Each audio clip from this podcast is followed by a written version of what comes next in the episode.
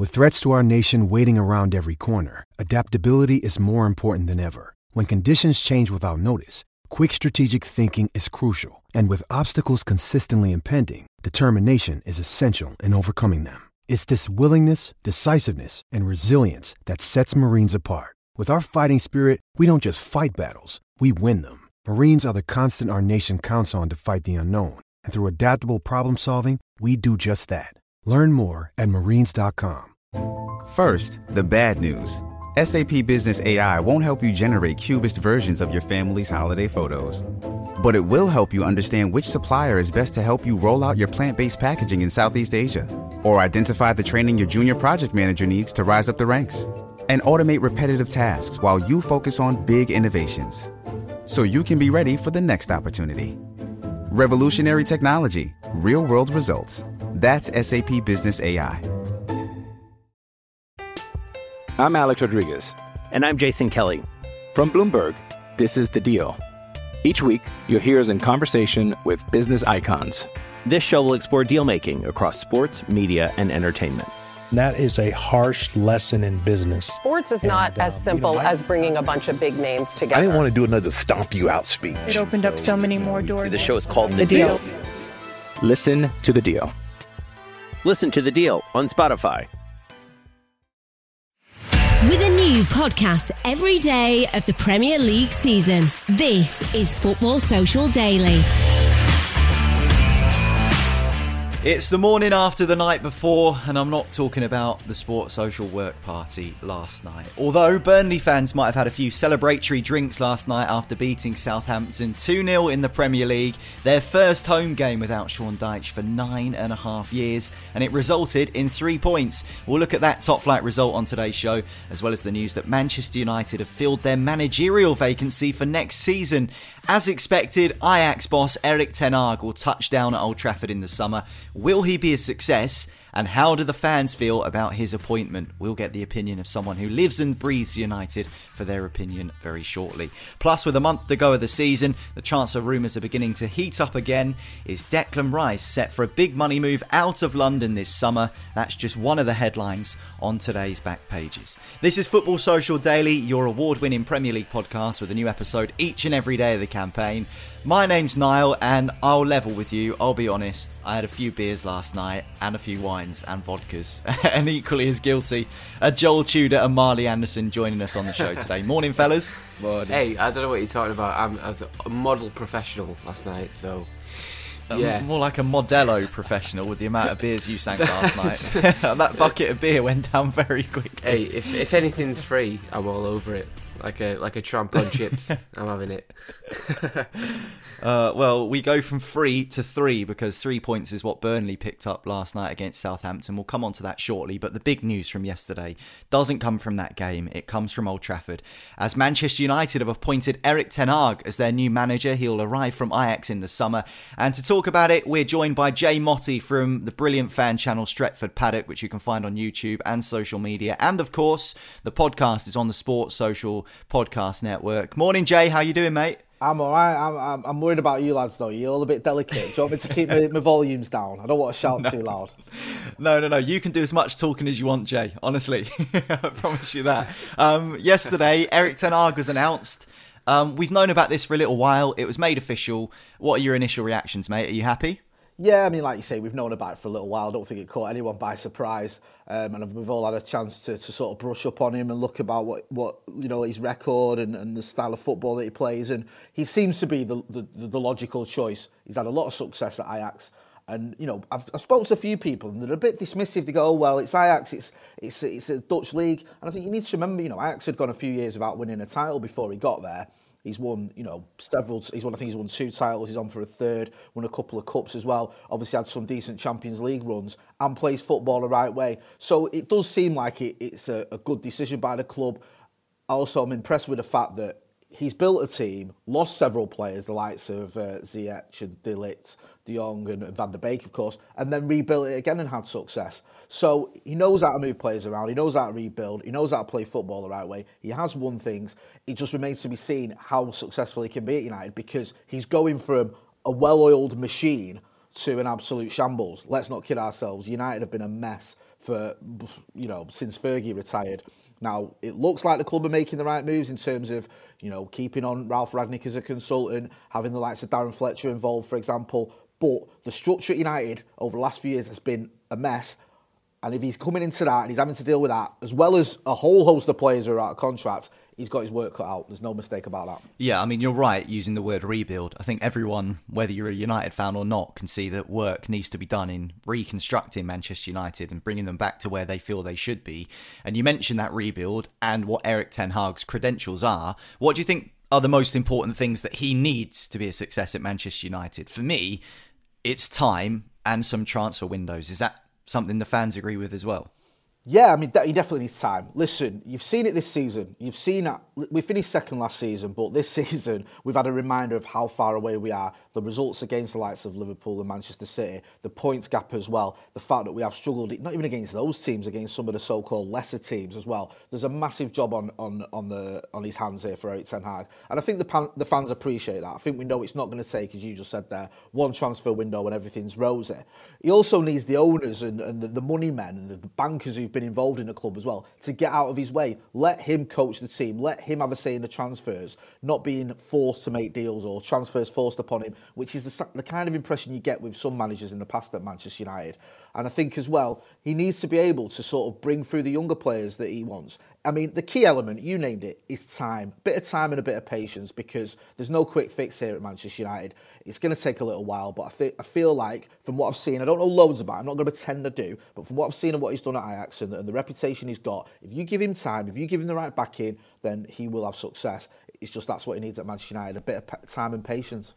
Does this feel different to the previous four appointments post Sir Alex Ferguson, Jay, in terms of your personal perspective? You've been on the terraces of, of Old Trafford for years and years. You've seen the success, you've seen the dips, uh, and all of the trophies and, and all of the low moments that have gone along with that ride.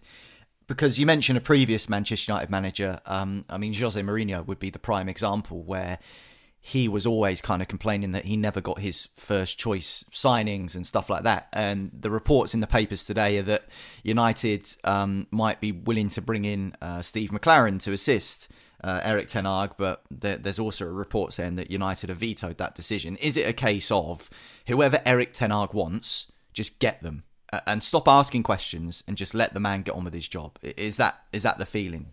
Yeah, I mean, there's two parts of that. You said, you know, is, is it a case of just backing him and letting him bring in who he wants? Yeah, 100%. I think a manager should be able to bring in who they want. They should be able to have the right backroom staff. That's essential. There's always this sort of feeling that, I don't know how true it is, but that once Jose Mourinho lost Rui Faria, there's something changed a little bit with him. It wasn't quite as happy.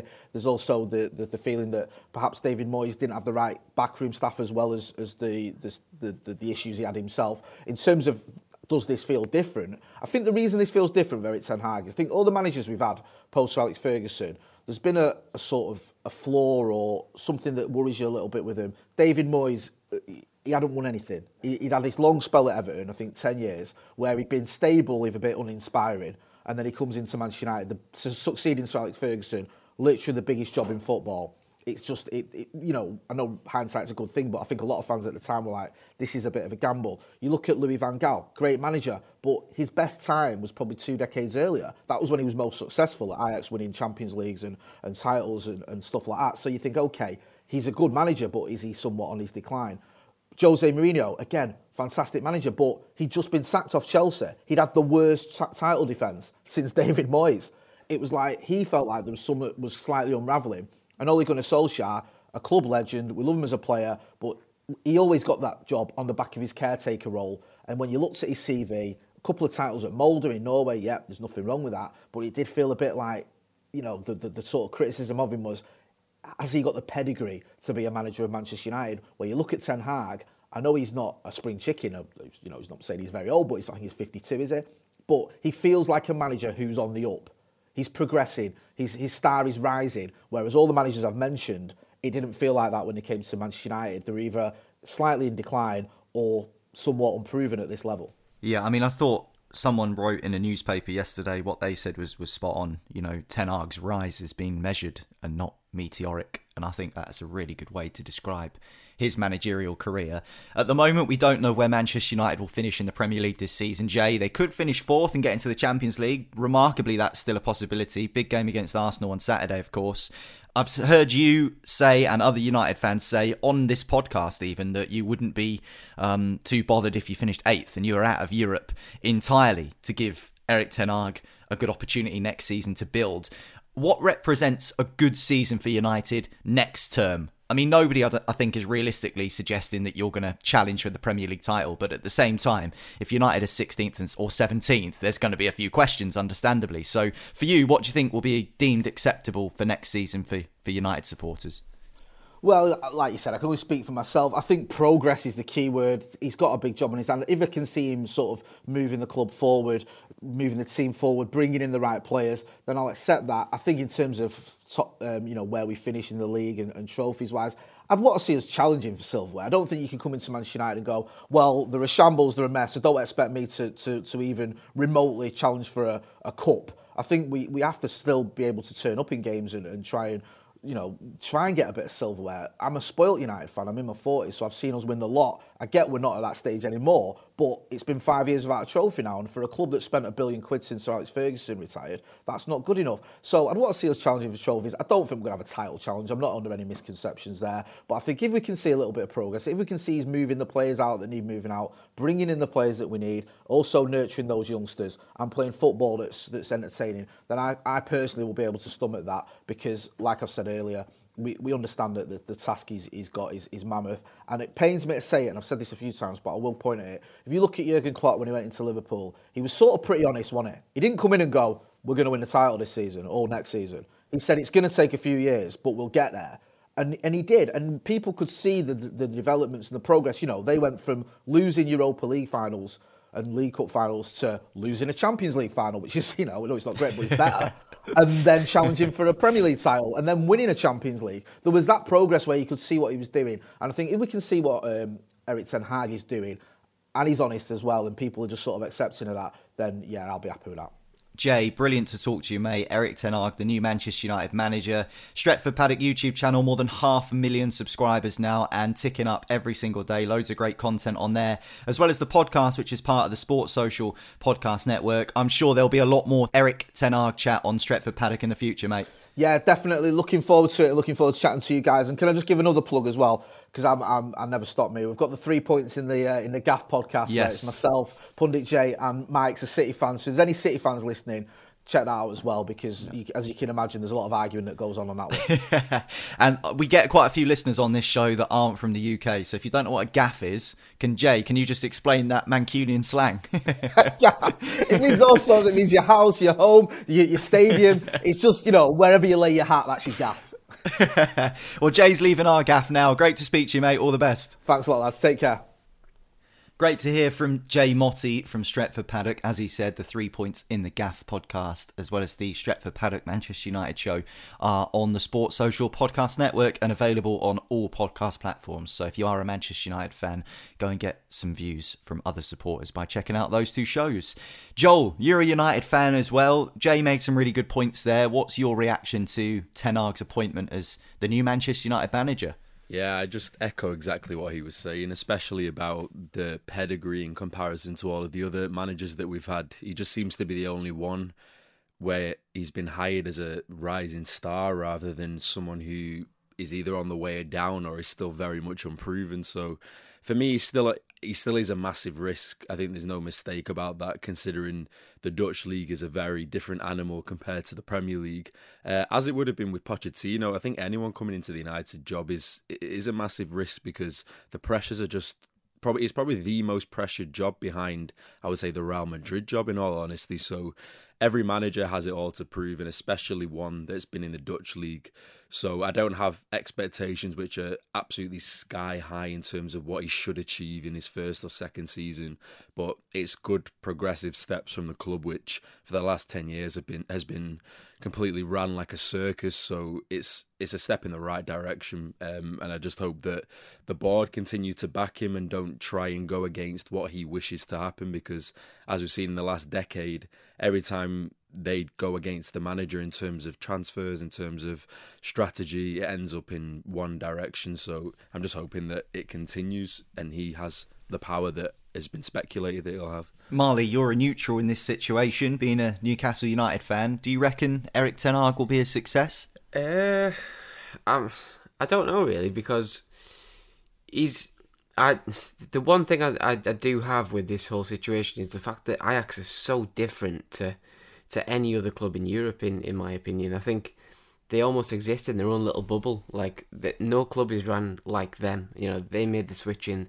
I think it was the late eighties or early nineties to to be a sort of self self sustaining club, which when they lose, they sell stars at the top of the the top of the game and then replace them with youth. Um, you know, you, you've seen that with the likes of De Ligt and De Jong in the last couple of years, and, and you can go back further than that if you like as well. But I think um, any manager or, or even player that comes out of Ajax needs to know that it's very, very different, and nobody gets that um, understanding until they move, until you make that leap.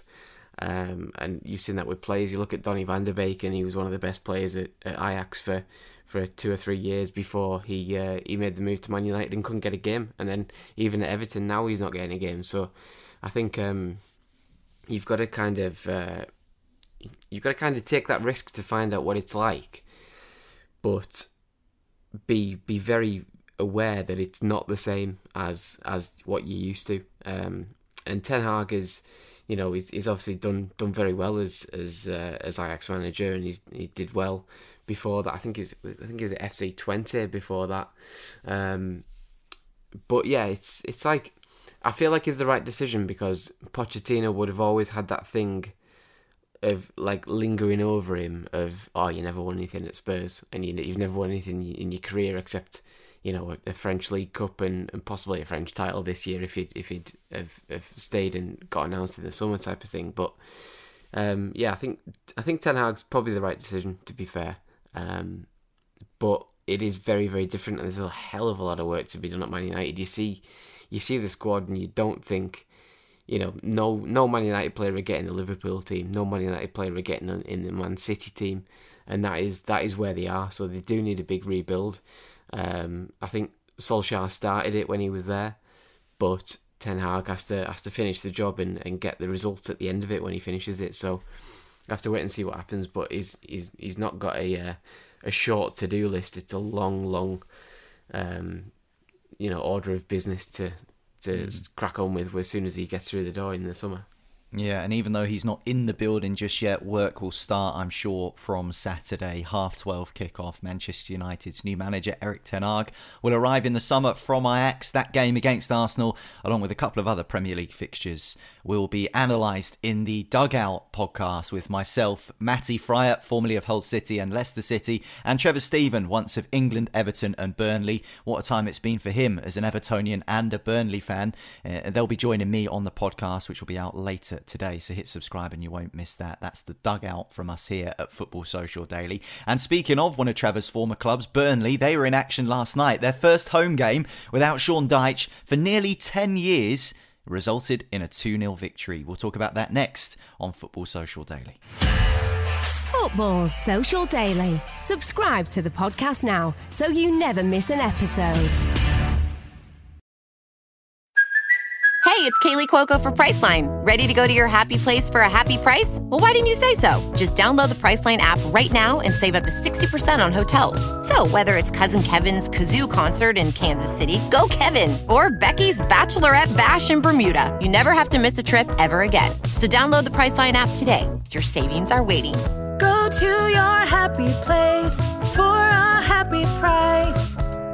Go to your happy price, Priceline. I'm Alex Rodriguez. And I'm Jason Kelly. From Bloomberg, this is The Deal. Each week, you'll hear us in conversation with business icons. This show will explore deal making across sports, media, and entertainment. That is a harsh lesson in business. Sports is not and, as um, simple you know, as bringing a bunch of big names together. I didn't want to do another stomp you out speech. It opened so, up so many more doors. The show is called The, the deal. deal. Listen to the deal. Listen to the deal on Spotify. Social Daily. Find more great sport at sport-social.co.uk. Welcome back. This is Football Social Daily, your daily Premier League show from us at Sports Social. Award winning as well, by the way. If you haven't heard the news, I'm sure you have. We've absolutely banged the drum about it for ages now. Um, we won a podcast award recently. Um, so you're in the right place to get your Premier League news on a daily basis in podcast form. We appreciate your support as ever. Thanks for subscribing to the show if you have done. If you haven't, you can get a new one of these every single day of the season just by hitting that subscribe button or follow or whatever it may be, however you listen to your podcasts podcasts. Right, last night in the Premier League, there was a match on Burnley versus Southampton at Turf Moor, and the Clarets, in desperate trouble, picked up three points. They beat Saints by two goals to nil, piles the pressure back on Everton, Joel. It's hard to explain just how big that result is for Burnley Football Club, isn't it? That is massive. I think we were discussing yesterday just how on a on a knife edge this uh, relegation battle is at the moment. I think one aspect to say is that obviously the departure of Sean Dyche was quite distasteful. But if they manage to stay up this season, I think a lot of us will be eating a lot of humble pie because it, everyone's been pretty critical of how they let go of Dyche. They didn't have a contingency plan. They didn't know who to bring in. It seemed very off the cuff and not planned out. However, if they do manage to stay up, I think I think a lot of us owe an apology to the um, to the Burnley owners because right now mm. that's what two wins from two. Yeah. Um, I mean, it feels, Joel. It feels like, for want of a better term, it's or bust. Well, that's the only way it was going to go, wasn't it? I mean, they they had to they had to do something. as simple yeah, as that. They had to do it? something to change up uh, their form because even though I think I think with Sean Dyche, he had a bit of a a false kind of facade about him, which was that, of course, he's been there for 10 years, so everyone respected him for that. However, he wasn't getting the results, especially this season, and it seemed as though he had a free pass because he was there for 10 years.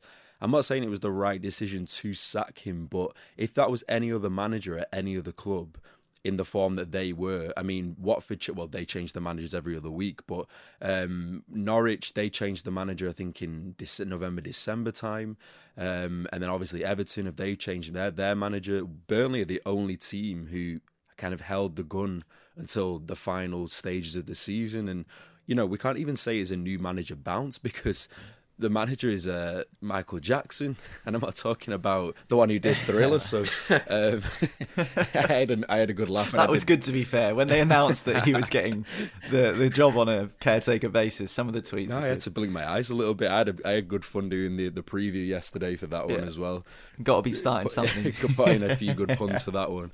Um, but I mean, yeah, MJ's doing a great job so far with with Burnley, and uh, he's doing a great job so far. Two wins from two, and I think we'll all be pretty humbled if if he manages to to yeah. pull off um, the miracle. But again, with Everton, it just looks like it. Well, I I knew it was going to be the case where as soon as they beat Manchester United, they wouldn't win the next game. It just seems as though that game is the game that teams use as the motivational game to then get them onto you know a bit of momentum. But it just seems as though it's very stop and start for Lampard's side. So, and with um, I think is it uh, Chelsea and Chelsea and Arsenal next, or Chelsea and Manchester City. I think what Everton you mean? Yeah, yeah, maybe. I'm not sure. I know Burnley have got uh, Wolves. They've got they've got Wolves to come in their next game, so there's an opportunity yeah, for the, points there for them as well. There's some difficult games to come for both of them, but like I, like I mentioned in the last podcast, Burnley, I knew the only way I think for them to stay up is if they ended up doubling their their wins, which was four, and they're already halfway there. So who knows? But I definitely would not rule them out. Yeah, I mean, it could easily have gone toxic,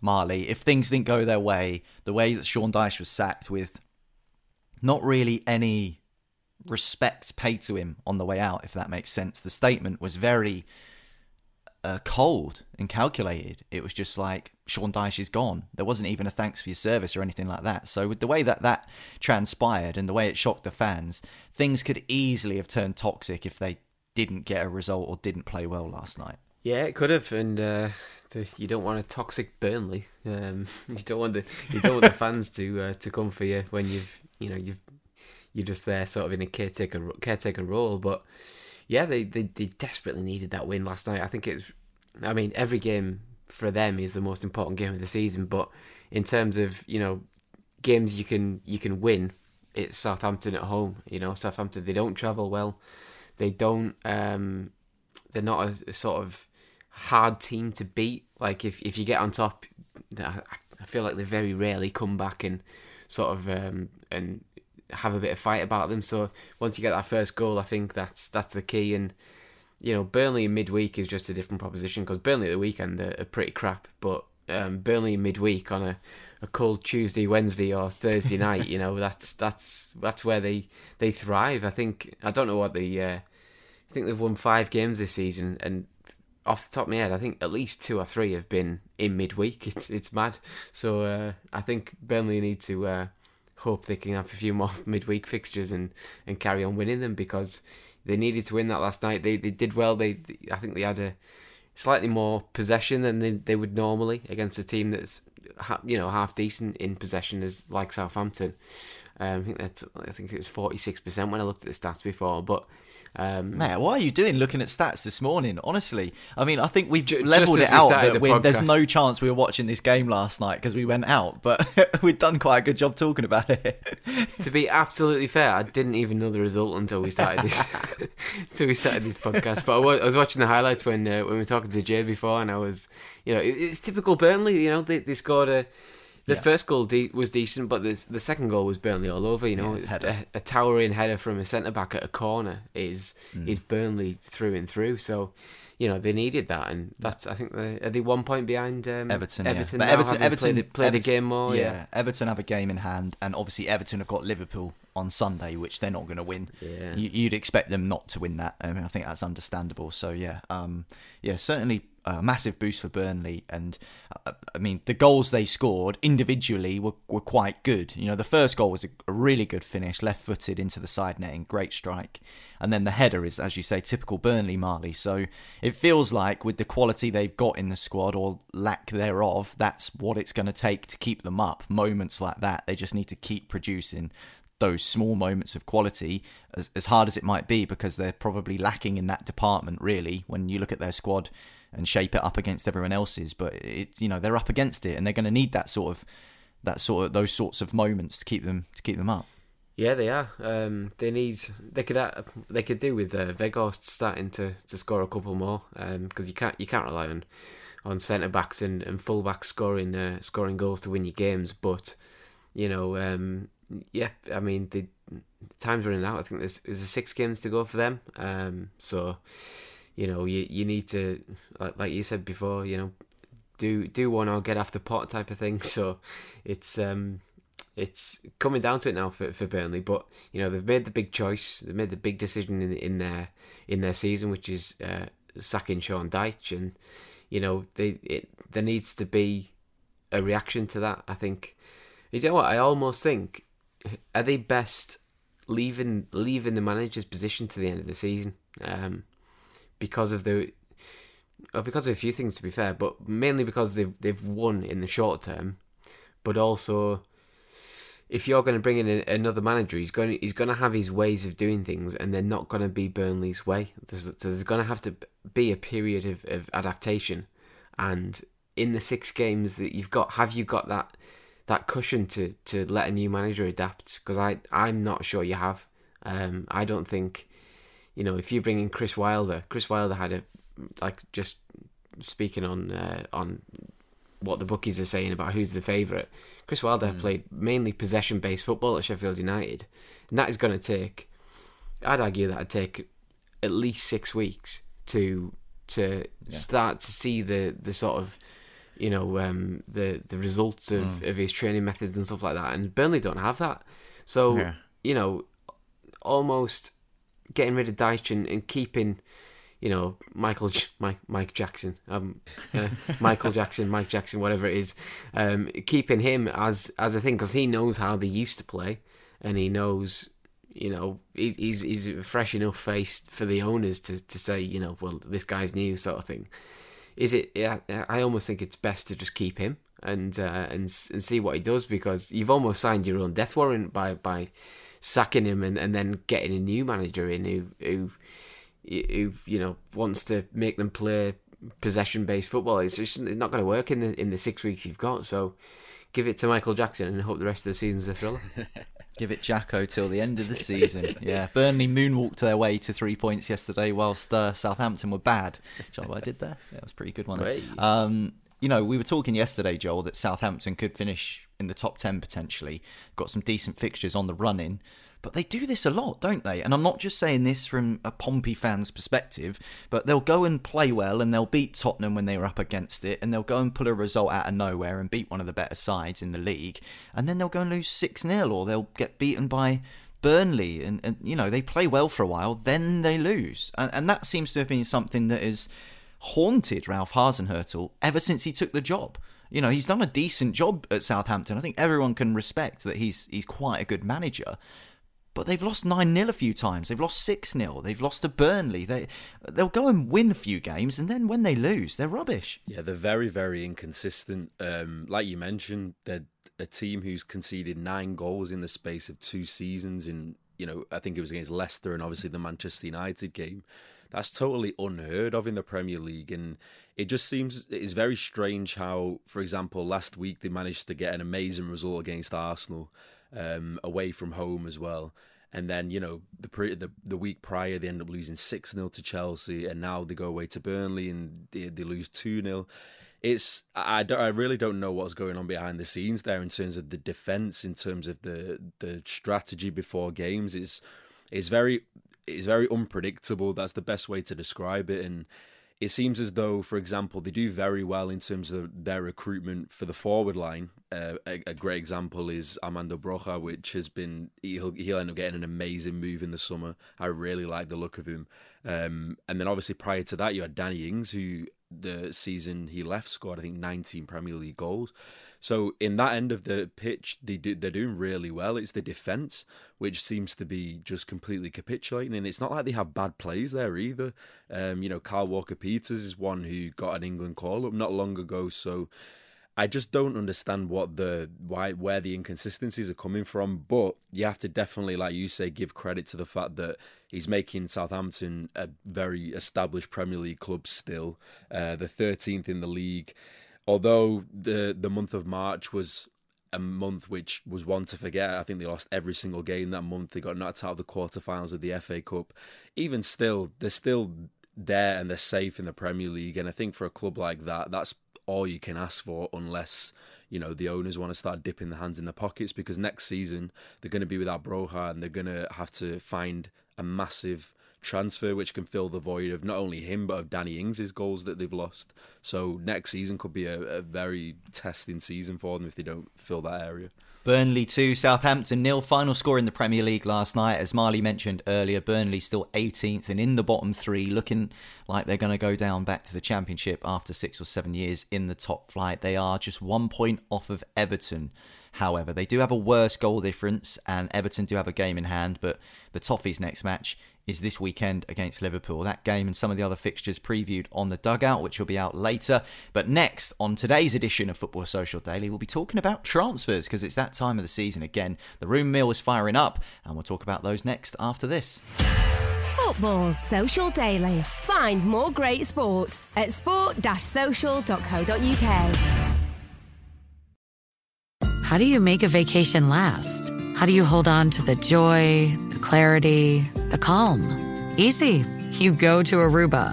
You'll spend your time relaxing on cool, white, sandy beaches and floating in healing blue water. You'll meet locals brimming with gratitude for an island that redefines what a paradise can be.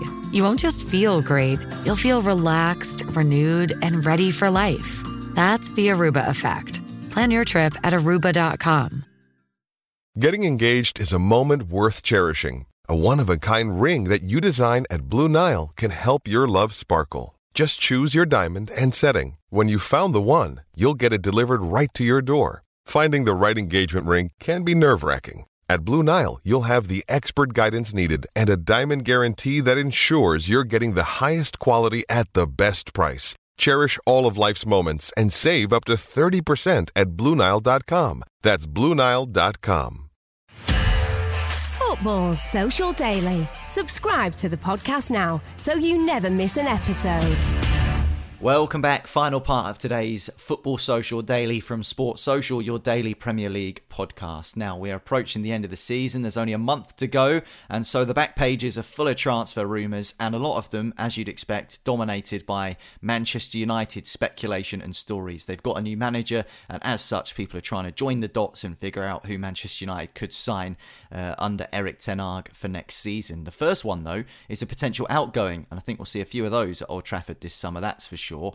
Allegedly, according to Sport, the Spanish newspaper, Barcelona want Marcus Rashford, who's had a poor season at Old Trafford, it has to be said. And with a summer of change expected at Old Trafford, Marley, would it still be a bit of a shock to see someone like Rashford, who's played more than 200 games now for Manchester United, leave the club? Is that how long it's been? 200 games? Wow. Jesus. Um, Mm. It doesn't, doesn't seem like five minutes ago since he was making his debut against uh, Midtjylland in the uh, was it the Champions yeah. League or the Europa League? I can't remember, but um, yeah, Louis Van Gaal gave him his debut. Yeah, you're right. Yeah, and that's well, Van Gaal. Van Gaal will always say, "Oh, I give him his debut," but he he was forced into it. To be fair, he was he had no yeah. other strikers. Um, mm. But yeah, I think if he left, I I think it's um, I think it's weird because if you're if you've got a new manager, it's strange to leave at you know as a new manager comes in, you're leaving. I think that's that's strange because you don't know what he's gonna what he's gonna like, what he's gonna um, you know who he's gonna prefer.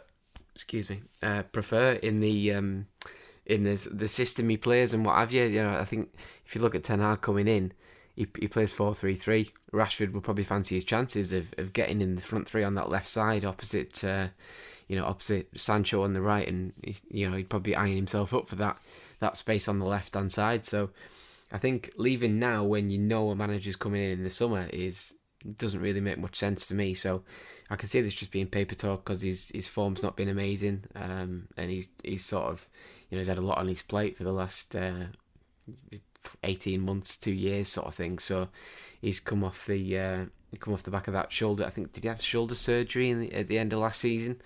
Um, yeah. Then he's had kept him out, yeah, yeah, till October. So his first game of the season was in mid October, I think. Yeah, it's you know it's there's been that, and then there's been you know the, the the the stuff in his in his personal life, which is you know very different to what anyone else has been sort of battling for the last few years. So um, yeah, I, I, would. I think it just needs a fresh start. To be fair, you you look at Rashford and think, you know, there's obviously talent there. We've we've seen it. With, you know, he, he was England uh, in the England squad at like 18 or 17, 18, whatever he was. So there's clearly talent there. It just needs to be. I think it just needs an arm around him, the right arm around him to to sort of um, unlock it a little bit more. And and Ten Hag will will know this, and he'll he'll have done his research when he comes in. So I feel like it's he'll, he'll stay, and uh, I, I can't really I can't picture him in another shirt. To be fair, um, whether that's you know anyone really, I can't see him in, in anything other than a Man United shirt. I would agree with that, and I think with the way things are looking up front for Manchester United, with uh, Mason Greenwood obviously uh, understandably not playing at the moment, Cristiano Ronaldo Uh, on the sort of tail end of his career. Edinson Cavani on the move in the summer. Martial on loan at Sevilla and probably won't stay at Manchester United. They they do need forward options. And Rashford, even though he's having a bad season, everyone knows it, everyone can see it. He's still a good player. And as Marley says, maybe the introduction of Ten Hag might make a difference uh, to his form next season. But the reports from Sports, the Spanish paper, are that Barcelona are interested in Rashford's services. We're going to stay with Manchester United because, as we mentioned before, lots of rumours about them and their possible recruitment in the summer. One of whom is uh, Declan Rice, the West Ham United captain, still in his early 20s, an England international, an England starter, a very, very good player, Declan Rice. We know that. And according to The Guardian, Joel, Erik Ten Hag wants Rice as one of his new summer signings at Manchester United. United. Should the powers that be at Old Trafford go big to get Rice out of West Ham, they desperately need a central midfielder. West Ham desperately want to keep him, but it's probably going to cost 100 million. Is it something that United should do, in your opinion? Yes, but not for that price. Um, I think United need to learn from the past mistakes of overspending, especially for I'm not saying overrated because he's a great player, but overpriced English players, put it that way. I mean, Harry Maguire, 80 million. This is the reason why he gets so much criticism because of his price tag. But the reality is, he's not an 80 million pound player. and that's the kind of the sword he has to fall on every single time mm. because he isn't that he isn't that player. It's not his fault, is it? It's not his fault. Yeah, it's not his fault at all. And this is the problem. Price tags will always be with players, regardless of their quality. So when you know it happens to everyone, Paul Pogba ninety million, Lukaku hundred million. If these players cost half, they would get half the amount of pressure. It's just the fact that everyone has great expectations with great price tags. And with Declan Rice, he is a great player, like one of the best holding midfielders in the league by far. However, 100 million would just be a ridiculous amount to spend when I feel as though there's just so many more better options and more sensible options for half the price. Uh, one being Tchouameni from Monaco, who I think is a great player, but it seems as though he's on his way to Madrid. There's there's countless options, and I just don't think for the for the situation that United are in at the moment, where we might end up not getting into the Champions League as well blowing half your transfer budget on Declan Rice, who I don't think is going to be the the person who changes the team dramatically. Don't get me wrong, a midfielder is desperately needed, but I feel as though the funds need to be spread in a bit more of a sensible way. And 100 million is just that's like that's 100 that that kind of transfer transfer was a transfer that Ed Woodward would have done. And that's what we need to not do. So I think going forward, I don't think it'll be a player unless it's a cheaper price. I get what you're saying, Joel. I totally get what you're saying that there are probably options as good as Rice or close to being the level of Rice available for a, a much smaller fee. But we've often said about Manchester United, Marley, that there is a lack of leadership there. You don't look at that starting 11, whoever it may be that Rangnick puts, puts out this season, and think, you're a natural leader, you're someone who can sort of uh, lift the side up and command them and, and drive them on to success. However, Declan Rice has proven that he is a leader. And obviously, we know that West Ham will want a lot of money for him. But is part of the signing of Rice not just his ability on the ball and what he brings on the football pitch in terms of technical skill, but also the leadership element of it? Because Joel's right. Tchouameni is a, an excellent player for Monaco, and I'm sure would improve Manchester United. The same as, uh, for instance, Yuri Tielemans at Leicester is a very good player and will probably improve Manchester United midfield if they buy someone like him. But when you buy Declan Rice, you also get that leadership element, which is something that United have been severely lacking on the surface. Yeah, yeah, you do. Um, he is he has got that mentality, hasn't he? You know, we've we've seen it from from an early age. As, as soon as he came into the team, really, you know, two probably two years ago is it now? So he's always had that um, that mentality of uh, of you know leadership and and you know leading from the front type of thing and, and not not hiding away you know he, he he speaks well and he he sort of on the pitch, you know, he's, he's the one, you know, giving out instructions and, and geeing up his, his teammates type of thing. So I do think he's uh, he's, he's sort of a, a double edged sword when it comes to if he signs to someone because you, you do get both those things. But I think um, I would I would kind of question whether he could be that leader at Man United um, just because of the amount of the amount of egos, the amount of wages flying around that dressing room. Could you you know, are they going to react to to a, a 23, 24 year old coming in and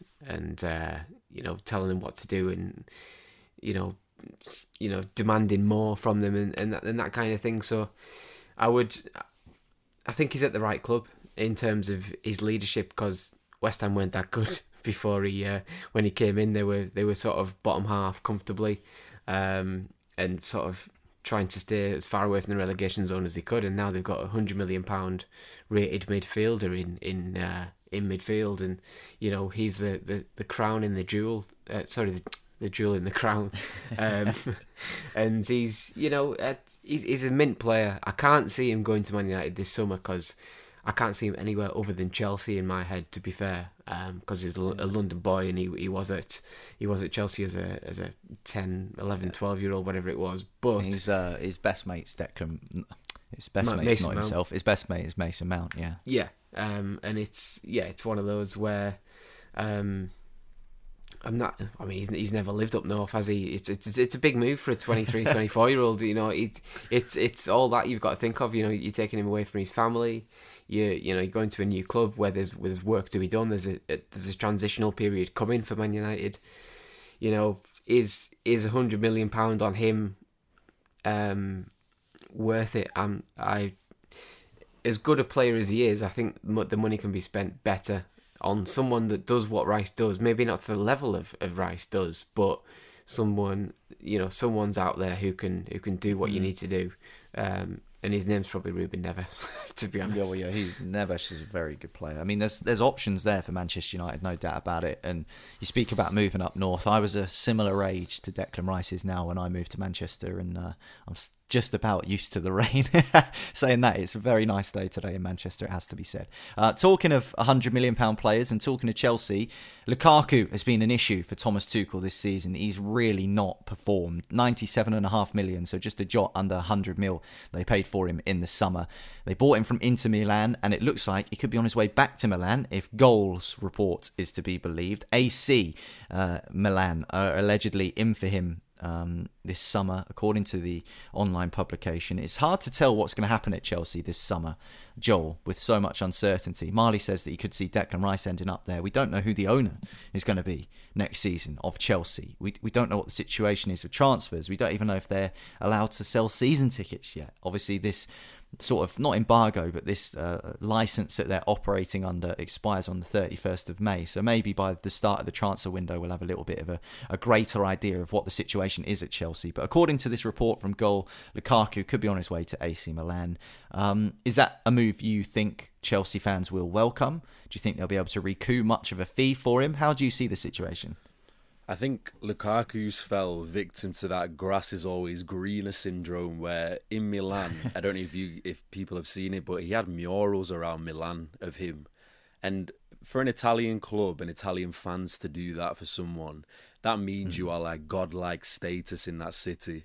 When you go to Naples, you'll see Diego Maradona everywhere on the streets. Or if you go to Rome, you'll see Francesco Totti everywhere on the streets. Lukaku was edging towards that status, not in terms of you know how long he'd been there because he's only been there for a couple of seasons, but he brought the Scudetto back to Milan after a decade. And for a striker to do that and then leave, and now he feels zero love at, at Chelsea. Obviously, he did that really dramatic interview with the Italian media, and that that was literally the writing on the wall for me. After that, it's never been the same even when he did his uh, apology in, uh, apology video for the Chelsea fans, it was absolutely forced and fake. It was the the the the club literally forcing him to say, "Please, can you draw a line in the sand?" And you could tell he didn't want to do that because he's gone to a club now, and I think it was very predictable before he went, where he's gone back to the Premier League. We know for Manchester United, he wasn't effective at all. He didn't suit the style of play.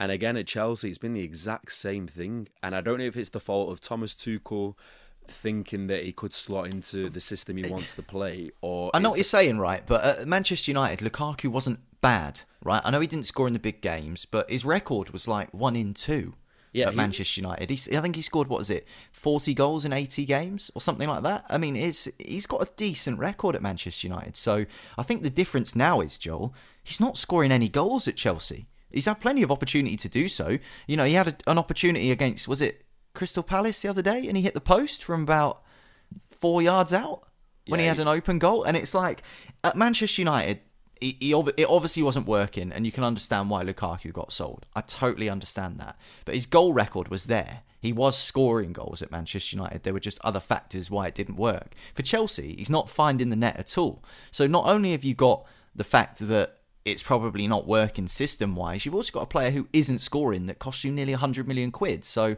there's a problem there. He just he just can't score at the moment.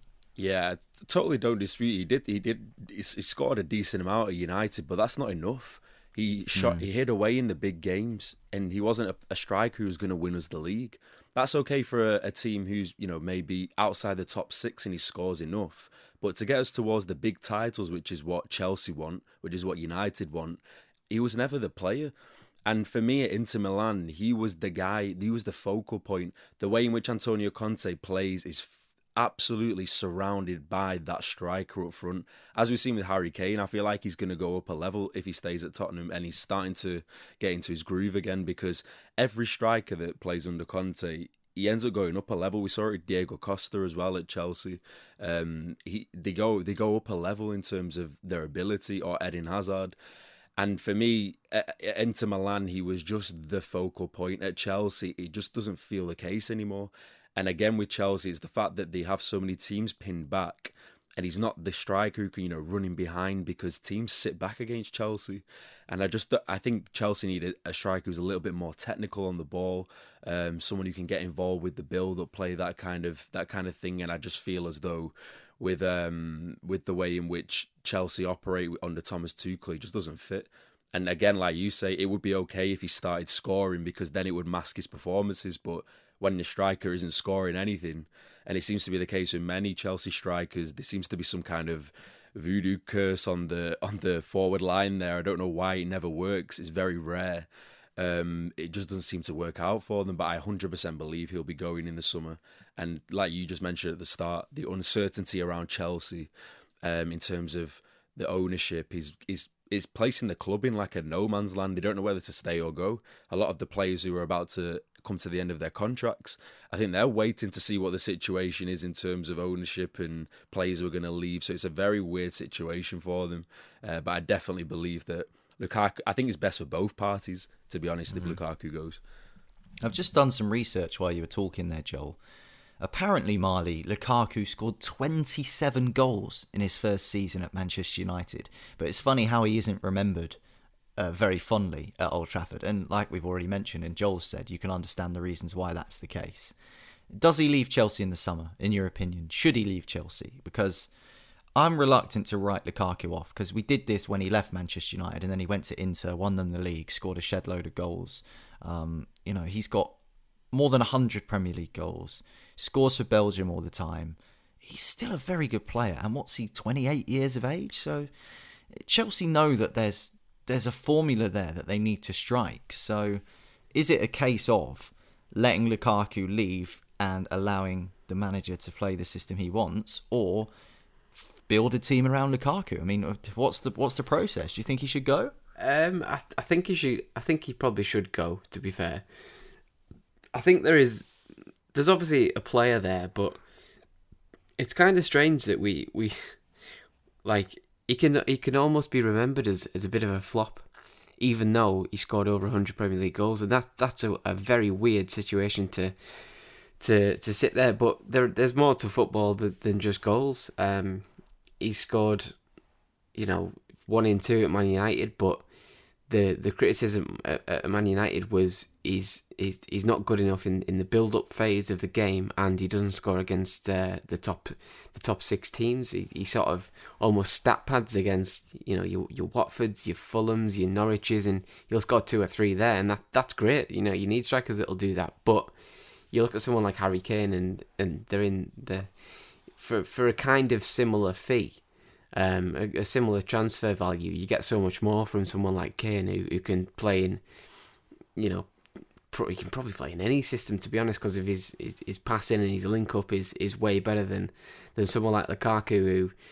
You know, lacks the, the technical ability to, to form himself into another type of striker. Um, but if look, if if I think if Inter or AC came in and they had the money to, to take him, and they they bidded, you know, 65, 70 million, I think you could you could write off that that thirty million pound loss as as just you know bad business, and and Chelsea need to need to get someone who Tuchel rates because you see him in the biggest games. You know, you see him against Real Madrid, and Lukaku did not start either of those legs, and he, he ended up starting Havertz, Pulisic, um, and and Mount up front. I think it was, um, and that just proves everything. Like how many ninety-seven million pound strikers don't play in the biggest game of, of Chelsea's season? It's that's how much he's fallen from from grace type of thing, and that's how how out of um, favour he is with with Tuchel. So if if you're the Chelsea owners or Chelsea chairman or whoever makes the decisions there, you need to say to Tuchel like, okay, what we're we going to do with him? Because we either sell him now or and, and try and get as much money back before he sort of creeps towards 30 and, and his value, you know, plummets a little bit more? Or do we uh, do we stick with him and, and try and build the team around him? Because it's uh, it's a big decision to be fair. Because Chelsea need to get it right because they you know the the gap is widening between them and, and Liverpool and Man City. Um, so they need to be in that conversation, and, and I think Lukaku's future is probably central to that. Other than other than the, the, the sort of defensive problems they've got coming up this summer, I think this is the, the biggest thing about Chelsea, what they need to do. Well, Lukaku on the back page is allegedly in with a chance of moving to AC Milan. Right, that's it for today's Football Social Daily. Well done, lads. We got through that in the end. We managed to. Um, now, as soon as we stop recording, I'm going to grab a pint of water and just sit down and relax. I think we need it. Uh, great to speak to you both. Uh, the lads will be back on next week's editions of Football Social Daily. On a Friday night slash Saturday, you can catch up with The Dugout, which is our Premier League preview show featuring former top flight professionals Matty Fryatt and Trevor Steven on this week's edition of the show. Fryer a goal machine for Hull City and Leicester City, whereas Trevor won the Premier League with Everton and his former club take on Liverpool this weekend. We'll be talking about that game as well as Chelsea versus West Ham and Sean Dyche's departure from Burnley, plus some Erik Ten Hag chat too on that episode of the show. So hit subscribe and you won't miss it. And on Sunday, Fergal Brennan will be back, uh, looking back at the weekend's Premier League action. I'm sure there'll be lots to uh, get stuck into there. So make sure you hit subscribe and you won't miss those. But from myself, Joel and Marley, that is it for another week. Catch you next time here on Football Social Day. Football Social Daily. Find more great sport at sport-social.co.uk. Hey guys, it is Ryan. I'm not sure if you know this about me, but I'm a bit of a fun fanatic when I can. I like to work, but I like fun too. It's a thing. And now the truth is out there. I can tell you about my favorite place to have fun. Chumba Casino. They have hundreds of social casino style games to choose from with new games released each week. You can play for free anytime, anywhere and each day brings a new chance to collect daily bonuses. So join me in the fun. Sign up now at ChumbaCasino.com. No purchase necessary. VGW. Void were prohibited by law. See terms and conditions. 18 plus.